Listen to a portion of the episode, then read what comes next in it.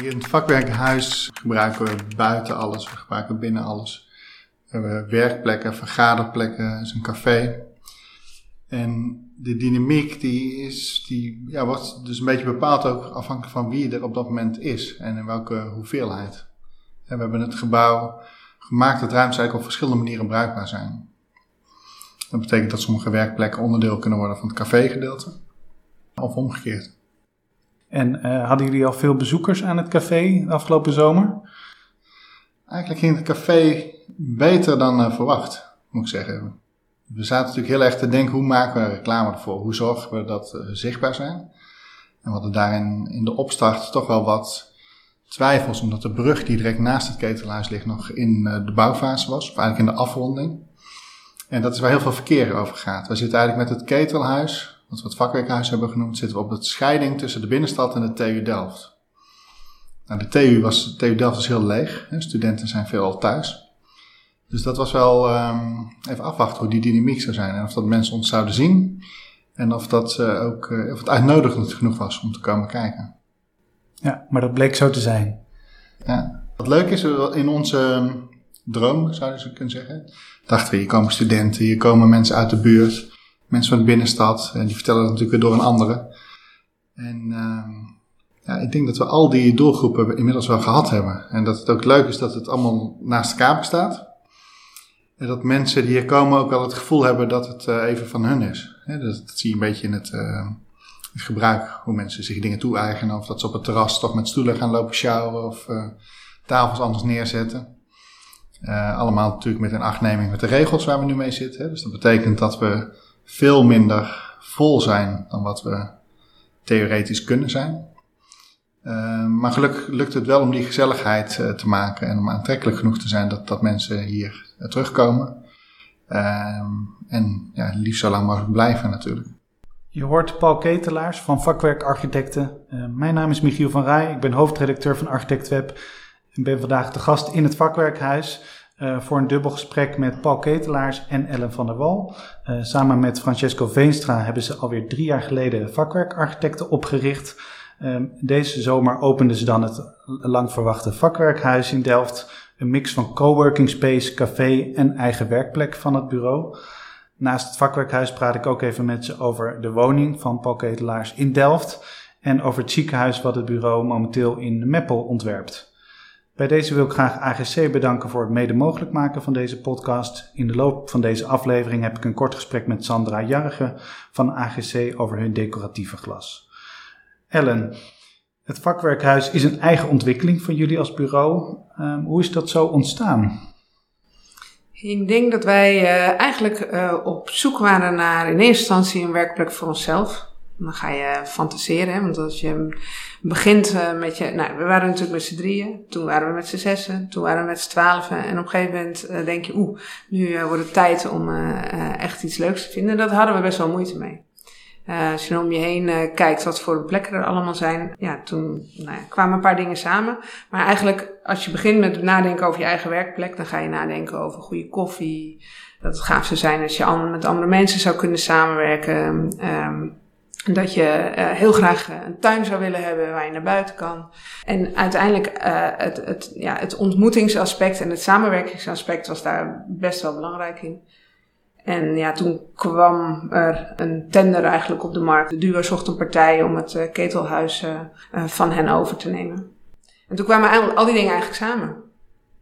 En zo is het begonnen. En laten we dan beginnen met het ontwerp van het vakwerkhuis. Het geheel bestaat uit een verzameling van bestaande gebouwen die jullie onderling beter met elkaar hebben verbonden door daar grote gaten in, in te zagen, um, zodat het als één gebouw functioneert. Um, en wat ik heel interessant vind, is dat jullie eigenlijk de overmaat in verschillende ruimtes gebruikt hebben om daar een extra verdieping in toe te voegen. Maar eigenlijk de begane grond, zeg maar, alle ruimtes met elkaar te verbinden. Maar die verdiepingen juist niet. Die functioneren als een soort eilanden waar uh, eigenlijk net wat rustiger is. Hoe kwamen jullie tot het concept, Paul? Veel dingen uitproberen. Ik denk, met een bestaand gebouw is natuurlijk het leuke ervan is dat je al heel veel cadeau krijgt. En het uh, moeilijke ervan is omdat die kwaliteit die er is, om die te verzilveren met het nieuwe. Dus we hebben in het begin wel eens gezegd, ja, je kan het, zo'n pand als dit kan je eigenlijk alleen maar verkloten. Dus je moet, je moet heel voorzichtig zijn met de ingrepen die je doet. En die moeten eigenlijk haast chirurgisch zijn. En dat betekent dat als het eenmaal klaar is, dat het er als vanzelfsprekend uit moet zien. En dat, dat is denk ik heel lang blijven schaven aan een idee. Um, we hebben toen we de tender hadden gewonnen, uh, en die bestond dus uit een business case, een plan en ook een financieel bod. Hè, dus we hadden het toen gekocht ook, het was van ons. Maar we wisten dat we nog, nog best wel lang duurde voor de verbouwing echt ging beginnen. Dus toen zeiden we, nou we gaan er gewoon alvast in zitten. We waren toen denk ik inmiddels al met 16 mensen of zo. Dus we konden die ruimte ook wel gebruiken. En, en toen is het als een soort anti-kraak begonnen, zou je kunnen zeggen. We hebben kleedjes neergelegd, bureaus uh, tweedehands gekocht, erin gesjouwd. Computers hadden we al. En dan kan je best wel snel werken natuurlijk als architectenbureau. En dat heeft ons wel geholpen om het gebouw beter te leren begrijpen. Want toen we hier zaten, toen ontdekten we de, de tuin, of eigenlijk de kwaliteit van de tuin. En de manier hoe dat we er gebruik van wilden maken. Toen ja, als je letterlijk in het pand bent, elke dag loop je door die ruimtes heen, ga je ze toch anders interpreteren dan wanneer je ze van tekening ziet of, of voorheen wanneer je ze kort hebt gezien. En dat betekent dat toen ons plan ook wat is gaan schuiven. De functies hebben we eigenlijk in die gebouwdelen anders ingepast. En we zijn naar mijn gevoel veel beter gaan kijken wat is nou de beste functie voor die plek. En, en hoe kunnen we dat dan uh, in kleine eilandjes uh, optimaliseren? En, en hoe brengen we dat weer in samenhang met elkaar? Dus het is eigenlijk ja, toch een lang proces geweest, hè, om het even samen te vatten. Van veel uitproberen, maquettetjes maken, tekeningen te, plekken gaan staan, kijken of het werkt, uh, tape op de grond plakken, om te kijken hoe groot is het dan, voelt het goed als maat. Um, en vervolgens hebben we natuurlijk de hele bouw begeleid, dus dat betekent dat we er ook bovenop zaten. En dat we daarin ook nog konden bijsturen. Dat is iets anders dan wanneer je het helemaal in één pakketje aanbesteedt en het ligt als tekeningen bij een aannemer en die gaat het zo doen en alles wordt meer werk wat verandert. Um, dus ja, we hebben denk ik uh, de maximale vrijheid onszelf gegeven om het te maken zoals we het echt uh, wilden hebben. Ja, en interessant dat je inderdaad door er zelf te gaan zitten het ook inderdaad anders gaat, uh, dat het toch van invloed is op, op het plan. We zijn er net doorheen gelopen en ik vind het eindresultaat echt heel gaaf geworden. Wat je ook ziet is inderdaad al die verschillende bouwdelen. Um, dus ik kan me voorstellen dat jullie heel veel zijn tegengekomen. Wat was het grootste cadeau en de grootste tegenvaller uh, in dit uh, proces? Um, om maar de tegenvaller te beginnen, is misschien het makkelijkste. Dat is het stukje van het gebouw wat ook nog niet af is. Hè, de schoorsteen. Uh, er was een opname van tevoren gedaan. En ik denk dat schoorstenen er wel onbekend staan, hè, dat het rottingen zijn. Dat ze gewoon ja. eigenlijk nauwelijks goed te gebruiken zijn. En heel veel geld kosten om, om in orde of om netjes te houden en om geschikt hebben voor de toekomst. Dus dat is iets wat nog moet gebeuren. Um, dat is denk ik de grootste tegenvaller. Ja, het grootste cadeau voor, voor mij persoonlijk is, wat ik je net ook vertelde toen we rondliepen, eh, toen we gaten gingen maken in de, in de muren, toen die erin zagen en toen je in één keer ruimtes met elkaar verbonden worden die eerder niet met elkaar verbonden waren. Um, ja, dan ontstaan er als architect ken je het plan natuurlijk al behoorlijk goed, zou je zeggen. Als je van de tekentafel en van het 3D-model wat je hebt gemaakt. Dus je, je weet wat je kan verwachten. En toch, als dat gat er eenmaal is en dat licht komt er doorheen en je kijkt naar die andere kant, ja, kan dat echt heel verrassend uh, zijn. Heel, ja, dat is dan denk ik toch het cadeautje wat je daar krijgt. En dat uh, ervaar je eerlijk gezegd elke dag nog als je er komt. Um, ondanks dat je misschien op een plek heel vaak bent, er is gewoon heel veel te zien, omdat elk bouwdeel inderdaad andere kenmerken heeft, wat je net al aangaf. En uh, het komt nog steeds wel voor dat er weer nieuwe dingen opvallen. Jullie hebben de transformatie partieel aanbesteed, dus in allemaal stukken. Um, hoe is dat bevallen? Ja, misschien eerst waar het nog vandaan kwam. Hè. Wij, we konden gewoon niemand vinden die van ons deze klus uh, wilde doen, omdat er te veel uh, onzekerheid in zat. Uh, dus vaak wil de partij niet, eens een prijs maken. Dus je kan ook zeggen dat het misschien ook wel de noodzaak was om het zo te doen. We, hebben de verbouwing ook gedaan in een fase waar er veel werk was voor aannemers. dus die gaan dan eerder voor makkelijke klussen die goed te overzien zijn en waar weinig, weinig risico in zit. Dus ik denk dat, we, dat het ook wel zo moest. Uh, aan de andere kant gaf het ons ook die vrijheid die ik net aangaf om, om bij te sturen of om ook ons plan af te maken. He, toen we startten met de bouw waren we eigenlijk nog niet helemaal klaar met het, uh, met het plan. Want, want kon je dan ook meer specialistische partijen hierbij betrekken? Ja, ja dus als ik, ik, ik probeer in mijn hoofd probeer ik al een beetje zo te tellen hè, van hoeveel mensen hebben er nu meegewerkt. Maar ik denk dat dat misschien toch wel richting de 20 uh, aparte bedrijven is gegaan. En ze hebben eigenlijk gezocht naar iemand die het werk kon doen. Maar we wilden ook dat hij het graag wilde doen. Ik vind dat, uh, dat, dat, zie je toch heel vaak terug als, als iemand die, een, uh, zeg een ambachtsman, als die het leuk vindt, de klus die hij moet doen, dan is het resultaat veel beter. Dus bijvoorbeeld, er moest heel veel metselwerk gerestaureerd worden in dit pand. We hadden veel scheuren, veel ijzer wat geroest was, wat het metswerk kapot gedrukt had. Ja, dat kan je niet elke metselaar laten doen. We vonden er een, en soms gaat het ook weer per toeval, uh, die gewoon hier in Delft woonde. dus ik kon haast het voet hier naar zijn werk uh, komen. Die uh, kende het ketelhuis goed, die had er eigenlijk iets met dat gebouw. Die dacht, ja, dit is gaaf, dit wil ik graag doen. En in feite begon hij ons te vertellen hoe dat hij het werk moest uitvoeren. En hij is natuurlijk eigenlijk een veel betere specialist dan dat wij dat zijn. Dus daar zie je dat het dan eigenlijk super positief werkt. Uh, afspraken die je maakt zijn dan meer op regie. Dus dat betekent dat het wel onzekerheid geeft in uh, op welk bedrag je uitkomt. Maar goed, het geeft wel weer de flexibiliteit. Hè, dat iemand uh, de ene dag uh, in bouwdeel A kan werken. En als hij dan even in de weg staat voor iemand anders, dat hij gewoon in D kan. En dat hij er niet over zeurt. Hè, want hij krijgt uh, toch wel zijn uren betaald. En het maakt hem niet zoveel uit.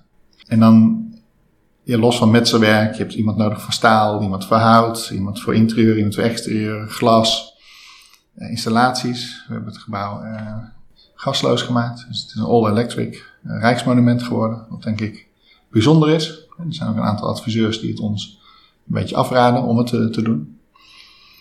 Uh, omdat het gewoon lastiger is. En uh, ik denk dat we met veel uh, zaken, zoals we dat met vakwerk doen, dat, dat we niet heel snel weerstand uit de weg gaan. Dat we juist net opzoeken en proberen te ontdekken, oké, hoe kan het wel? En dat we juist net oplossingsgericht zijn. misschien aan de ene kant om te bewijzen dat het gewoon prima kan. dat zijn misschien wel een beetje eigenwijs. Maar je merkt als je door blijft vragen en door blijft gaan en dingen probeert, dat je misschien wel tot hele verrassende oplossingen komt. Uh, die uh, misschien uh, half gangbaar zijn en half niet. En daardoor toch wel een heel mooie innovatie weergeven of, ja. of in ieder geval resultaat. Precies, want jullie zijn hier natuurlijk zelf opdrachtgever. En als je hier rondloopt, dan zie je ook wel wat dat betekent. Dat betekent dat er toch hier en daar heel andere keuzes gemaakt worden. Het is toch heel veel echt hout toegepast. De details zijn af en toe toch wat rauwer of minimalistischer zou je kunnen zeggen. Wat voor, uh, je hebt er met je neus steeds bovenop gezeten. Wat, wat voor details uh, heb je hier toch ingebracht die je elders uh, nog niet kon toepassen? Nou, sommige dingen, sommige details zijn ook ontstaan, zou je kunnen zeggen, tijdens de bouw. Want we, we zijn niet alleen inderdaad opdrachtgever, architect, financier geweest van het complex we hebben ook heel veel materialen die we gebruikt hebben ingekocht. Uh, en ook vaak bijvoorbeeld met restpartijen die er waren. Of uh, tweedehands bouwmaterialen die we opnieuw gebruikt hebben.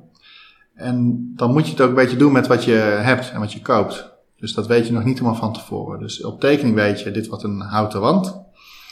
En je weet dat het een eikenhouten wand wordt, want dat heb je bedacht dat dat uh, materiaal is wat je graag wil hebben. maar hoe breed het latje is, hoe dik het latje is, waar het precies vandaan komt, dat weet je in sommige gevallen nog niet, omdat je nog moet uh, vinden. En dat kan soms op marktplaats zijn, of van een restpartij of een veiling, of dat is van allerlei plekken afgekomen. Eén, ehm, denk ik, omdat je dan inderdaad het echte materiaal kan kopen. Het is gewoon een stuk goedkoper. Uh, misschien ook wel een soort persoonlijke frustratie die er is. Dat soms zie je als je dingen wat hergebruiken, wat natuurlijk super actueel is, hè, de circulaire economie dat het alleen maar duurder van wordt. Terwijl je denkt, ja, dat is gewoon hartstikke gek. Hè? Want het materiaal is eigenlijk goedkoper en de arbeid zou niet zo heel veel anders hoeven te zijn. Nou, dat hebben we hier denk ik veelvuldig toegepast. En op sommige plekken zie je het. Omdat we dan ook nog uh, rauw gelaten hebben, zoals je dat noemt. Hè? Dus dan zie je de verfresten nog zitten van, uh, van het vorige gebouw. En op sommige plekken zie je het niet, hè? omdat je bijvoorbeeld gewoon een schuurmachine erop gezet hebt. En dan is het eigenlijk net, net nieuw. Uh, ja, die contrasten die, die zijn leuk, uh, vind ik in ieder geval. Dat maakt dat het oude gebouw nog ervaarbaar is. Dat heb je ook gezien op de muren. Die, ja, er staan nog aantekeningen op van uh, sommige brainstorm sessies die we zelf gedaan hebben hier in het pand, toen we hier tijdelijk zaten. Maar soms ook dingen die afgetekend waren, die niet, niet goed afgetekend waren.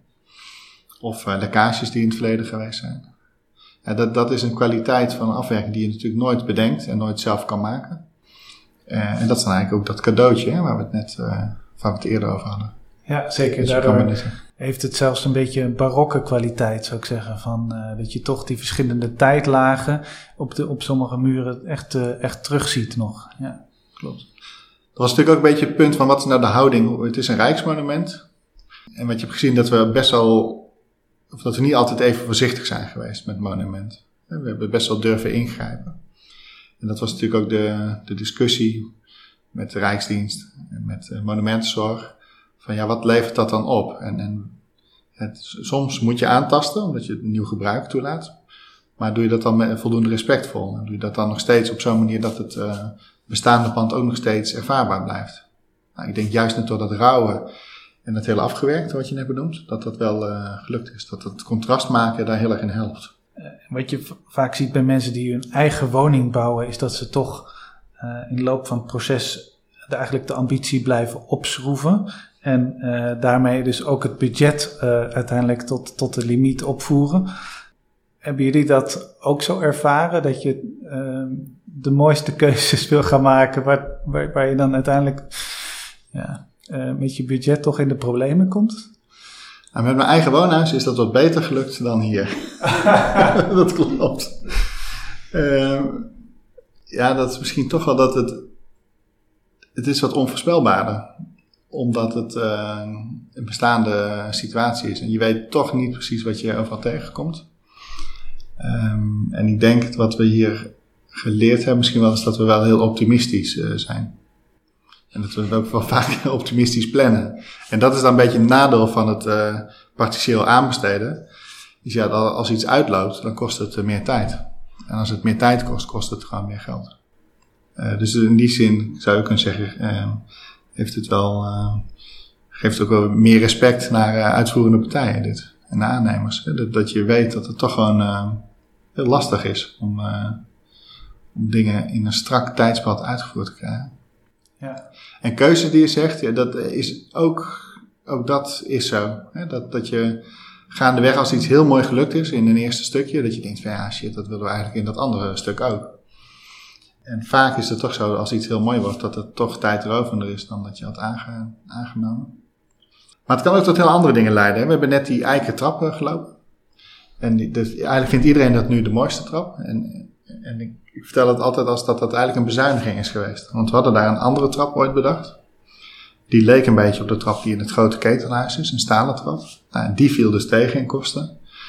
Uh, dus nu hebben het ontwerp uh, omgezet en aangepast naar een houten trap. Um, Precies, ja. En even voor de luisteraars, dit is de trap uh, in het café. die eigenlijk, als je, als je hem ziet, uit allemaal lagen bestaat. Hè? En het ziet eruit alsof het gevreesd is uit allemaal planken uh, en vervolgens gestapeld. Klopt. Hij is een beetje geïnspireerd op uh, van die natuurstenen trappen die je in kerken ziet. Hè? Als je het kerktorentje in moet, het laatste stukje, dan zijn het van die blokken en die liggen zo inderdaad uh, radiaal gestapeld op elkaar. Nou, dat is eigenlijk in dit geval hetzelfde, alleen dan van hout gemaakt. En, en de grap zit er dus in dat je hem dan eigenlijk zelf kan maken. en, en frezen is een relatief eenvoudige techniek. Dus dan uh, kost, kost die uh, een paar dagen frezen en een paar dagen elkaar stapelen. En het wordt eigenlijk gewoon een bouwpakketje wat je maakt. Uit hele eenvoudige stukjes. Maar goed, wat we net ook al over hadden. Dus om hoe je hem maakt en hoe je hem uitdenkt, daar zit dan wel wat meer tijd in. Maar in bouwkosten was die dus een stuk goedkoper dan wat we nou, oorspronkelijk gepland hadden. Jullie zitten hier nu als bureau in, Ellen. Heeft, is dat dan een relatief voordelige oplossing uit gebleken? Of valt dat mee?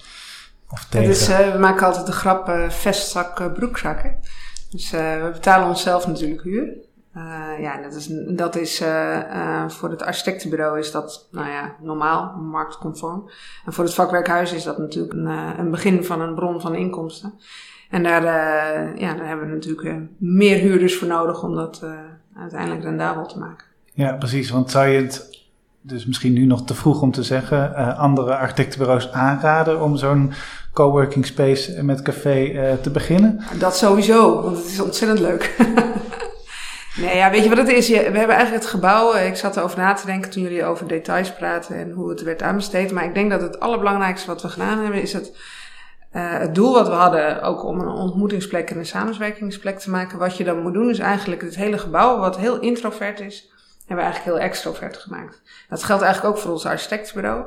Van een architectenbureau waar je vooral met elkaar plannen aan het maken bent, zijn we een heel extravert bureau geworden. Wat heel veel samenwerkt met de mensen hier, uh, die hier ook uh, huren. En je richt je veel meer naar buiten. En dat moet ook letterlijk, want je staat aan dezelfde bar, samen met je huurders, de bewoners uit de stad. Er komen heel veel oudere mensen, een jaar of zeventig, koffie bestellen in de ochtend. Maar inderdaad ook uh, smiddags studenten. En dat, die mix van, van mensen maakt ja, dat je als bureau extraverter bent. En het gebouw, nou ja, door de toevoegingen die we ook hebben gedaan op de eerste verdieping. De entreekant en de achterkant zou je kunnen zeggen. Daar komen allemaal ja, extraverte toevoegingen. Waardoor het echt allemaal omgedraaid is. Ja. Dus ja, super aan te raden. Hartstikke leuk. Doen. ja. af en toe moet je je winterjas uh, meenemen als, het, uh, als de verwarming het uh, even niet deed tijdens de bouw. Maar dat zijn dingen die je snel weer vergeet. Ja, nee, dat kan ik me voorstellen. Zeker als het dan wat langer duurt, dan wordt het natuurlijk wel een beetje vervelend misschien. Maar het, uiteindelijk... We hebben het overleefd. Uiteindelijk zit je er, ja, precies. Drie jaar geleden hebben jullie dan vakwerkarchitecten gestart samen met Francesco Veenstra die ondertussen voorzitter is van de BNA. Jullie waren alle drie eerder partner bij Meccano, uh, wat hier verderop in Delft uh, natuurlijk gevestigd is. Uh, jullie zijn er bijna alle drie tegelijk, ja, bijna tegelijkertijd uitgestapt. waar kwam dat vandaan? Ja, ik denk dat het voor elk van ons drie een beetje een andere reden had. Um, ja, Meccano was toen, toen ik zelf uh, besloot uh, weg te gaan, uh, eh, 180 mensen. Dat vond ik best wel heel groot. en dan heb je met z'n allen wat minder manoeuvreerruimte, hè? want je bent een soort geoliede machine. Um, en dat is wel gebleken wat wij de afgelopen drie jaar hebben gedaan, is dat we ongelooflijk flexibel zijn. Dus, en dat is met een clubje van 25 man echt een stuk beter te doen. Dat als je morgen bedenkt, we willen, we willen allemaal linksom, dan gaan we gewoon uh, linksom. Uh, dus die flexibiliteit uh, en ja, de soort van um, ja, teamspirit die je dus met een kleiner clubje hebt, die, die, die ja, vind ik ontzettend leuk om, om, te, om te hebben, om te doen. Ja, precies. Meer vrijheid eigenlijk. Hè? Ja. ja. Ja, precies. En hoe was dat voor jou, Paul? Ja, ik denk dat ondernemerschap dat dat wel centraal staat erin, inderdaad. Um, we hebben in het begin, toen we dan begonnen, wel eens ooit gezegd: we beginnen elk jaar een bedrijf. Nou, dat is het eerste jaar natuurlijk vakwerk architecten geweest. Het is tweede jaar vakwerk vastgoed geweest, die het vastgoed exporteert. En het derde jaar vakwerk serveert, dat is het café. Of in ieder geval het bedrijf wat het café exporteert. En ik denk dat dat wel uh, inderdaad laat zien dat er blijkbaar inderdaad iets, uh, iets broeide wat, wat eruit moest. Want dat is uh, overigens denk ik niet een tempo wat we vol blijven houden. elk jaar een bedrijf. Maar dat, dat is denk ik wel waar we, uh, waar we heel veel lol uit gehaald hebben. En, uh, en wat, ja, misschien is dat wel het belangrijkste. Ja, precies. En het kader en van... projecten kunnen blijven doen. Ja. Hè? Dus, en, en je merkt dat die dingen elkaar gaan versterken. En, en misschien is dat wel uh, de zoektocht geweest die we misschien nog niet helemaal scherp hadden. Maar wat, wat er denk ik wel, wel aanwezig was. Ja, precies. Nee, je ziet ook dat inderdaad sinds jullie daar dan vertrokken zijn, is er een enorme uh, explosie van creativiteit. En met dit, uh, dit project is daar dan denk ik het, het, grootste embleem van. Um, en om er even over door te vragen, van binnen Meccano was daar toch niet de ruimte uh, om dat soort dingen te doen? Nou, misschien wel die routine die Ellen zegt. Er zat natuurlijk ook met zo'n groot bureau is er veel meer druk op. Er moet veel werk binnenkomen, want iedereen moet aan de gang blijven. Uh, en dat betekent ook als partner, dat, dat waren er dan uh, vijf uh, destijds. Ja, dat, dat, natuurlijk ook die, dat je die druk voelt, moet een opdracht binnenkomen. En als die binnen is, dan, dan is het natuurlijk de vraag hoeveel kan je er dan daadwerkelijk nog aan doen. Want dan moet eigenlijk alweer de nieuwe opdracht binnengehaald worden. En nou, hier merk je ook dat we de dingen zelf doen. Hè. Dan merk je hoe we erover praten, wat je hebben laten zien. En ja, dat is wel waar, denk ik waarom we architect geworden zijn. Dat we ook het werk zelf kunnen blijven doen. Ja. Dat we mee kunnen blijven denken. Ik denk dat we daar de toegevoegde waarde leveren. In de discussie met een opdrachtgever. In het eigenlijk elke keer toch weer opnieuw ontdekken. Wat, wat is er uit een opdracht te halen. Soms een oprekken van die opdracht. Ehm, en dat is denk ik ook hoe we echt vakwerk nu runnen. Dat we voelen het als, alsof het onze opdracht is. We doen het samen met de opdrachtgever, we staan er echt naast. En uh, we gaan op die ontdekkingstocht om te kijken wat, uh, wat is er mogelijk. Ja, en hoe hebben jullie vervolgens elkaar gevonden? Want jullie vertrokken allemaal net op een ander moment. Uh, hoe, hoe, is dat ontstaan? Dat jullie dachten van we moeten samen, gaan we een nieuw avontuur aan? Ja, um, ik denk dat dat moment uh, ja, zoiets gaat natuurlijk niet in één keer uh, dat je weet, zo, nu uh, van niks naar, naar, naar een bureau met z'n drieën. Maar ik denk dat een trigger daar wel in is geweest. Ehm, ik, ik was ietsje eerder weg bij Meccano en toen werd ik gebeld ook of ik mee wilde doen aan een competitie voor het ziekenhuis in Meppel. En toen dacht ik, ja, dat wil ik wel heel graag, maar dat is net even te groot voor een eenpitter. dus dat was, uh, dat was een aanleiding om uh, een start zeg maar, te maken voor, voor wat serieuzere plannen om ja, substantieel bureau te beginnen. Om zo'n opdracht ook daadwerkelijk te kunnen doen. En vervolgens heb je dan ook een naam bedacht en een, een, branding. En daar wil ik graag even over hebben. Want wat ik dan in het veld zie is dat veel architectenbureaus hun naam, hun logo, hoe ze zich uiten, de website inrichten, dat bedenken ze vaak zelf. En dat levert niet altijd de meest gelukkige keuzes op. Uh, je krijgt dan ook vaak websites waar dan alle projecten en ook echt werkelijk alle projecten op te vinden zijn. Uh, logo's die ze zelf getekend hebben enzovoorts. Uh, jullie hebben dat vanaf het begin anders aangepakt. Door ook de samenwerking met Silo op te zoeken. Waar jullie met het Zaans Medisch Centrum natuurlijk al samengewerkt hadden. Hoe is dat zo gegaan? Hoe, hoe hebben jullie daar eigenlijk die, die, die branding, die naam ontwikkeld? Nou ja, om, ik denk om te beginnen realiseerden wij ons, en misschien is dat ook wel omdat we een beetje ja, 20 jaar ervaring hebben bij uh, Meccano, dat, het, dat je, je, je hebt maar één kans om, uh, om het goed te doen, want daarna ga je voortbeduren op iets wat je al hebt. En, en we dachten, ja, dat is niet iets waar we, wat je alleen kan doen. En we hebben, we hadden het ook echt nodig om te spiegelen. We hebben toen Fabriek gevraagd om met ons mee te denken. Pas in tweede instantie kwam daar de Silo bij, dus we eigenlijk best een serieus team.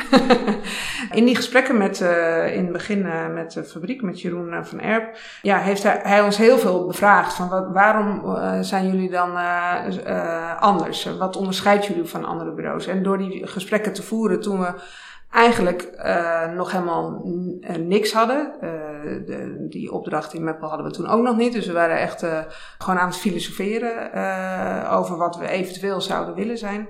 Ja, en toen werd het steeds scherper. En een van de dingen die daar bijvoorbeeld uitkwam, wat een soort eye-opener was, ja, maar we willen helemaal geen logo. Dus dat was een van de dingen die, uh, waar, die daaruit kwam. En wat we daarvoor in de plaats hebben gedaan, is eigenlijk dat we vakwerk altijd in een zinnetje plaatsen. Daarmee ja, uh, heb je meteen een boodschap.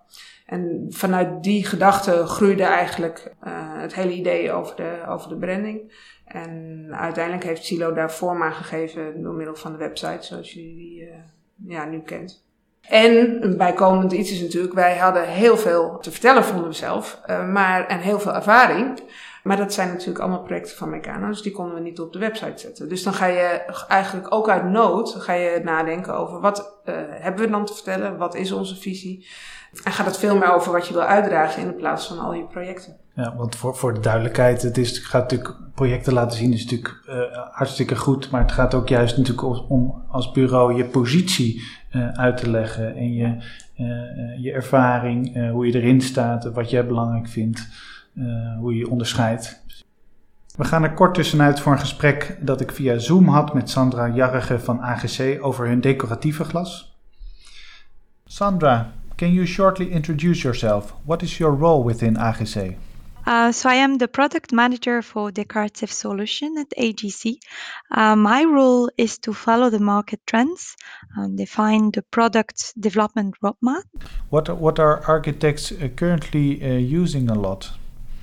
So in terms of trends, uh, I would like to mention, uh, especially first in the lacquered glass, there are three: um, matching color with wood and metal uh, the use of contrasts such as black and white, and the personalization.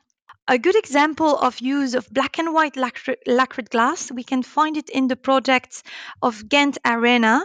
So inside this building, you can find the use of black and white lacquered glass on the wall cladding.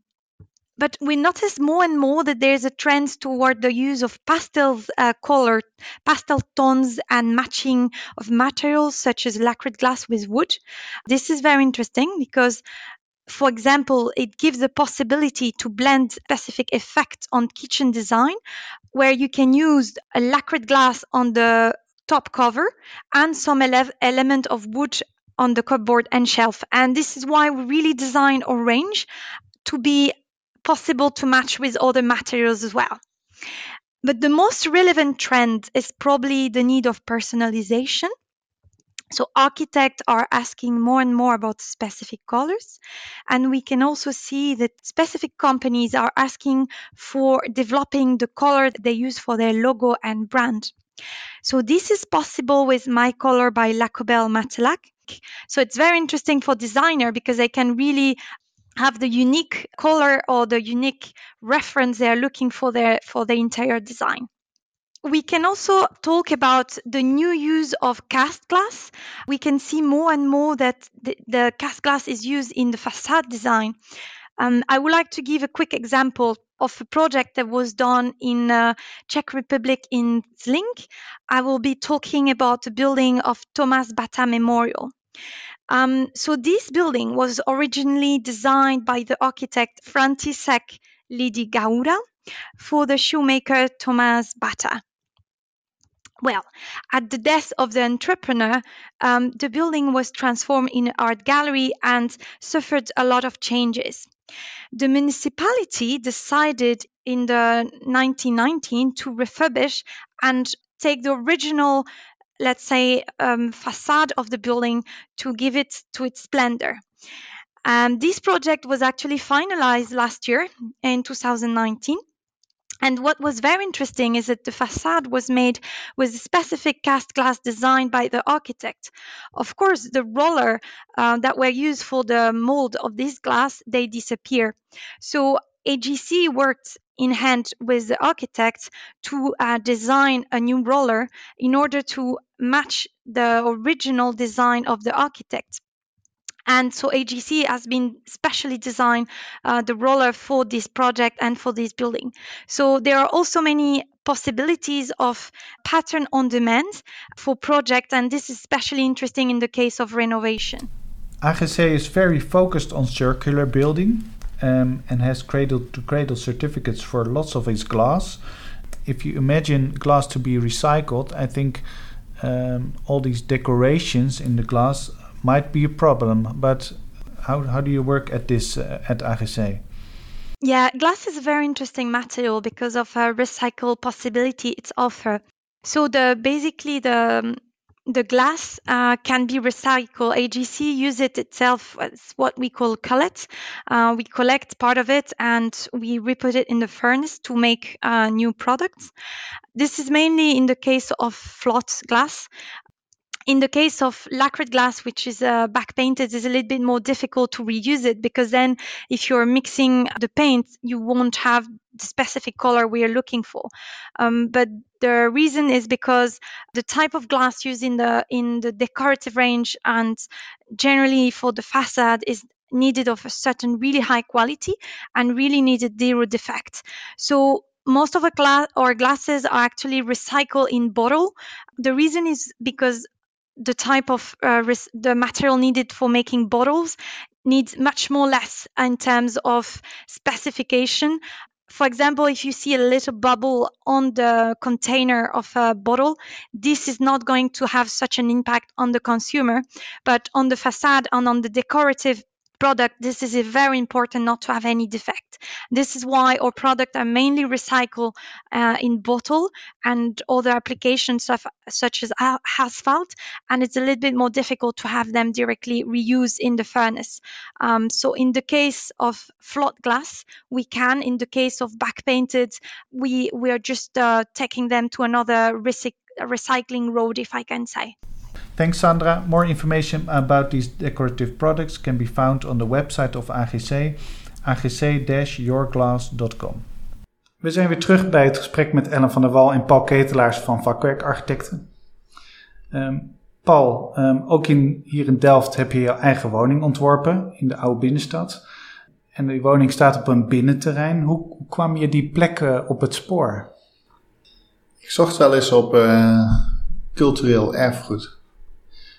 Meer gewoon soort hobby misschien of interesse. Die, op internet kom je wel eens achter hele leuke plaatjes terecht en met dingen. En we droomden er wel van op dat moment om nog eens een keer eh, te verhuizen en nog eens iets te verbouwen. En eigenlijk een kerk verbouwen, dat leek me toen wel heel erg leuk. Omdat het natuurlijk hele mooie royale ruimtes zijn. En dat was ook een beetje de droom van ons huis. Hè? Dat het gewoon uh, eigenlijk alles in één ruimte zou passen. Waar we in zouden kunnen wonen. Als een soort loft. Um, maar ik vond natuurlijk eigenlijk nooit wat. En als je dan een kerkje vindt, vind je hem in, uh, ergens in het noorden van het land of in Zeeland of in. Uh, Precies, ja. ja. ergens waar, waar, het niet echt handig is om te gaan wonen. Of dat die toch te groot is. Hè? Ja, ja, dat heb je ook wel eens als probleem met kerken. dat ze heel groot zijn. of onbetaalbaar, weet je. En, ja. Dus eerlijk gezegd dachten we, dat blijft altijd natuurlijk bij, bij een droom. En, maar toen vond ik toch in één keer op een uh, soort site die ik helemaal niet kende. Een, een kerkje op de Vlamingstraat. Ik woon al best wel lang in Delft, maar ik had helemaal geen idee dat daar een kerk stond of zou staan. En het bleek eigenlijk ook niet een echte kerk te zijn. Het was een pand van het leger des Hels. En daar zat nog wel een kostenwoning. Die, die was er nog. En daarachter hadden ze de kerk die er ooit stond. Die was gesloten en er was een parochiehuis teruggebouwd. En dat was echt een dramatisch pand eigenlijk gewoon. Maar er stond geen prijs op de site en verder ook niet hoe groot het was. Dus wij denken, nou we gaan gewoon kijken en dan, dan zien we het wel. Um, en toen we het eenmaal zagen, toen dachten we eigenlijk, er ligt veel meer een kans om gewoon te slopen wat er staat. Want het is echt onmogelijk om dat te gebruiken. Die kostenwoning die zou je kunnen doorverkopen als een huis naar iemand anders. En dan ontstaat er eigenlijk een heel mooi verscholen bouwterrein waar je een huis kan gaan bouwen. Dat was eigenlijk de eerste gedachte die, die daar toen ontstond. En toen was het natuurlijk puzzelen van, goh, is dat dan ook financieel haalbaar? En ik denk dat de mazzel uiteindelijk was dat het een... Uh, een project was wat voor heel veel mensen uh, moeilijk te doorzien was dat er, wat er kon. Voor particulieren en voor ontwikkelaars was het niet interessant, want was het veel te klein. Dus het viel er precies een beetje tussenin. Ja, precies. En ook nog een vrij moeilijk toegankelijk bouwterrein. Hè? Dat, dat, dat kan mensen natuurlijk ook nog afschrikken. In de drassige grond van Delft moet je woningen eigenlijk heien, wat natuurlijk kostbaar is. Um, maar je hebt er in jouw woning iets heel, heel anders op bedacht. Nou ja, dat is dus ook een beetje hetzelfde als hier. Maar als je, zeker als je eigen geld besteedt, dan ben je natuurlijk zuinig mee. Dus je wil proberen zoveel mogelijk terug te krijgen voor elke euro die je besteedt. Toen bleek hoe duur die fundering was, daar schrokken we echt van. Hadden we niet gedacht. En dat had een beetje te maken met dat die heistelling die je nodig hebt, mag je niet gebruiken. Er staan allemaal monumenten omheen.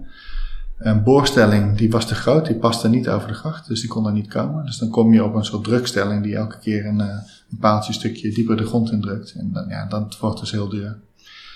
Um, maar we wisten ook dat de grondwaterstand heel erg hoog stond. Dus toen kwam eigenlijk toch heel snel het idee van waar maken we er niet een soort woonboot van. Maar een woonboot die op het land ligt. Dus we gebruiken gewoon het water om ons huis te funderen. En, en dan stop je eigenlijk het geld van die heipalen in de kelderbak. En als je een kelderbak hebt, kan je weer functies erin stoppen. Dus dat is eigenlijk het startpunt van het ontwerp voor het huis. Het idee over hoe je hem uh, kan uitvoeren. Het interessante is dan uh, dat je inderdaad, als de grond, die klinkt misschien nog wat verder in in de toekomst, dat je woning dan eigenlijk automatisch meebeweegt in plaats van dat de straat steeds verder van je woning af komt te liggen. Hè? Ja. Nou, je houdt wel met een constructeur rekening met fluctuaties in het grondwater, dus dat kan wel wat hebben. Er zijn wat oortjes eigenlijk aangestort om in ieder geval beneden te houden, dat die niet omhoog komt. ik geloof dat pas als het water boven de maaiveld uitkomt, dan komt mijn huis omhoog. Oh ja. uh, en de grap is, je haalt natuurlijk heel veel gewicht weg als je een gat graaft. Dus als, je, als het huis ongeveer even zwaar is als het gewicht dat je weg hebt gehaald, dan komt er ook niet heel veel extra druk op de grond die er nog onder zit. Dus je, ja, je, je zoekt heel erg die balans. Dat bleek goed te passen. Want op onze betonnen bak hebben we dan een, uh, een houten casco gezet. Dat is eigenlijk die, die, die kerk dan, hè, waar we nou op zoek waren. Eén grote open ruimte, als een soort houten stolp. Um, gedacht als een bouwpakketje wat in de fabriek gemaakt wordt, een kruislaaghout, uh, en dan ter plekke in elkaar gezet wordt. En inderdaad met in de kelderbak uh, dan vooral de slaapvertrekken en dan daarboven een open ruimte als, als woonruimte.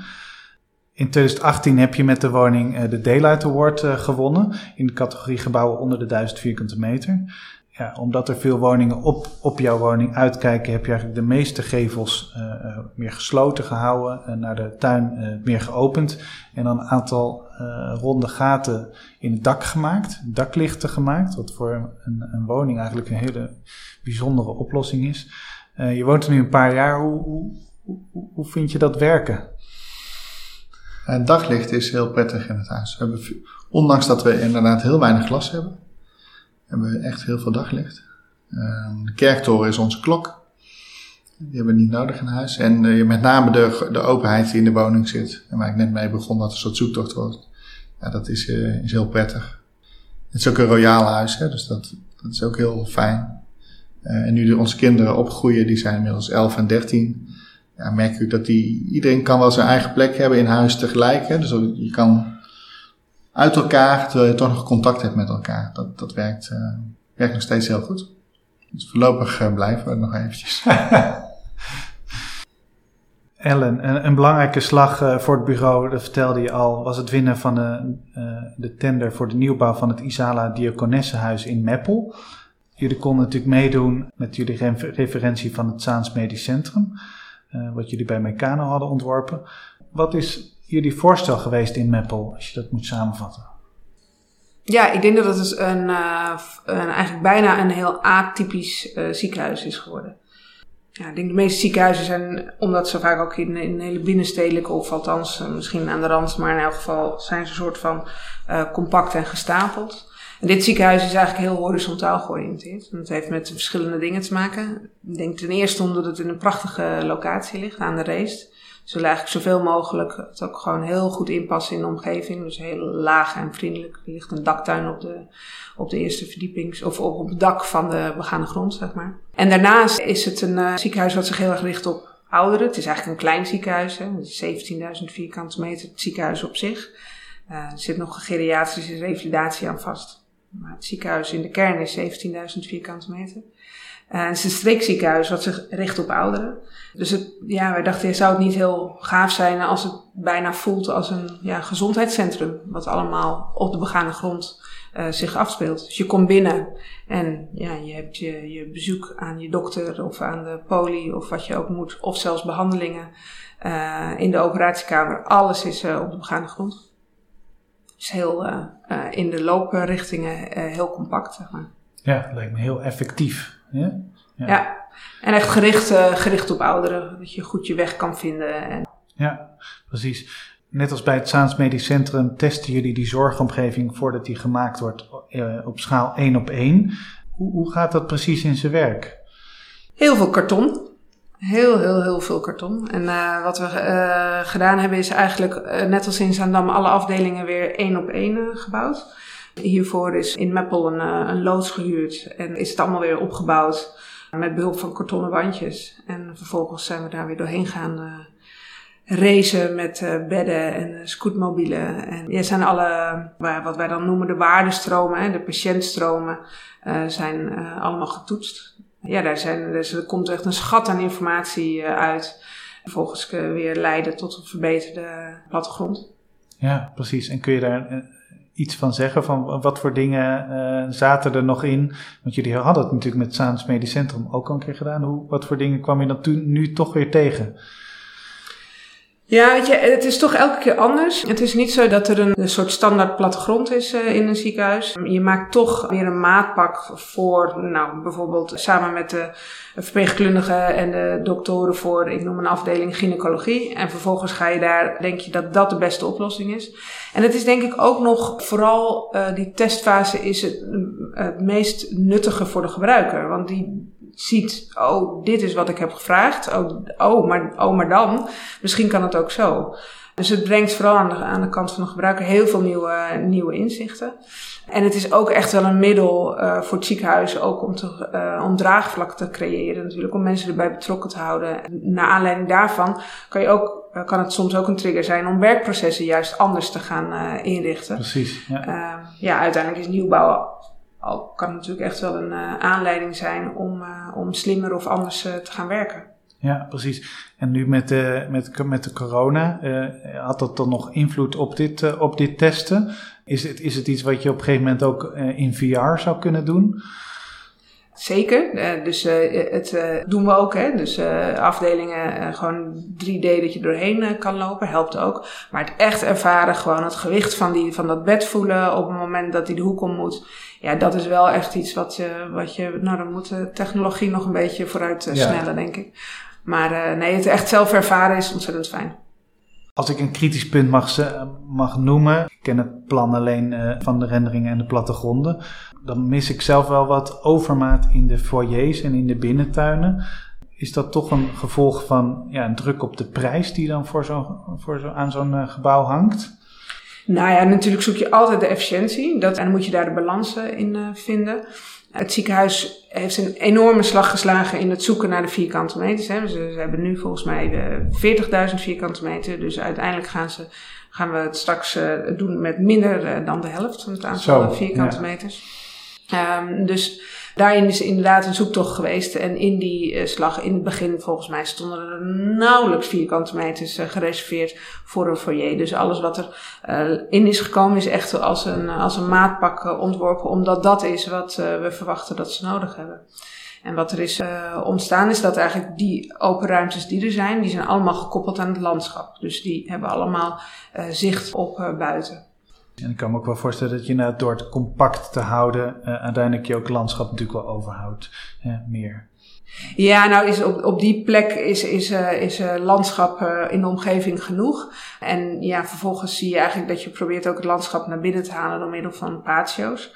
Um, en hoe groter alleen je die patio's maakt, hoe langer de loopafstanden eromheen weer zijn. Dus wat je doet is natuurlijk constant de balans vinden tussen waar heb ik licht nodig, waar heb ik zicht nodig. Uh, waar moet je een, een, route kunnen afsnijden. en al die dingen samen ja, vormt een soort super puzzel op, op vierkante meter niveau. We, we, zitten natuurlijk nu nog even allemaal te maken met de gevolgen van het coronavirus, wat onze samenleving wereldwijd teistert. Um, heeft dat nog invloed op het ontwerp voor dit ziekenhuis? Nee, op dit moment niet. Het ontwerp is echt helemaal afgerond. De bouw was al lang uh, gestart. We zijn uh, nu. Uh, de gevelpanelen worden nu geplaatst. Dus dat geeft even aan dat het al een tijdje bezig is. Um, dus dat heeft geen invloed. Met de wetenschap van nu zou je kunnen zeggen, ja, misschien moeten, je ziet nu in ziekenhuizen natuurlijk dat alle wachtruimtes, nou ja, net als in elk kantoor, om en om gebruikt worden. Uh, dus dat zijn wel dingen waarvan natuurlijk straks het spannend wordt hoe het ingericht gaat worden. En de vraag is natuurlijk of het een tijdelijke situatie is of het een, een blijvende situatie is. Ja, dat weten we nog niet, hè? Nee. het wordt heel spannend. Ja, precies. En om dan hè, tenslotte nog even terug te cirkelen naar het vakwerkhuis.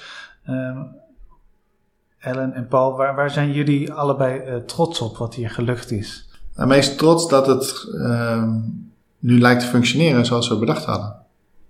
En dat het dus heel veel verschillende mensen uh, aantrekt. En dat die zich hier ook thuis voelen. In plaats van dat ze voelen dat ze ergens uh, op bezoek gaan. En het is natuurlijk heel fijn dat we heel veel positieve reacties krijgen. Maar ik denk met name dat je gewoon kijken en gewoon zien wat hier, eh, wat hier gebeurt. Daar kan ik wel uh, van genieten. Ja. Ja, daar sluit ik me heel erg bij aan. Ik, ik, ik herinner me een moment ergens begin uh, september. Toen dacht ik, ah, het is, ja, het is, het is gelukt. Het is uh, wat we bedacht hadden, dat, uh, dat gebeurt gewoon. en het was een moment dat ik in het café stond en dat ik zag dat een aantal mensen aan het werken waren in het café. En er kwamen, andere mensen kwamen net uit een vergadering. En uh, die mensen die wisten niet van elkaar dat ze hier waren, maar kenden elkaar. En daar ontstond een nieuwe ontmoeting. kwam weer een derde persoon uh, bij. Dus er ontstond echt iets uh, precies wat, wat, wat we bedacht hadden. Namelijk, het is een ontmoetingsplek. Niet alleen voor onszelf, maar voor, voor Delft en de, de, de, de werkende mensen die hier ze hun, hun plek vinden. Dankjewel, Paul en Ellen, voor dit gesprek.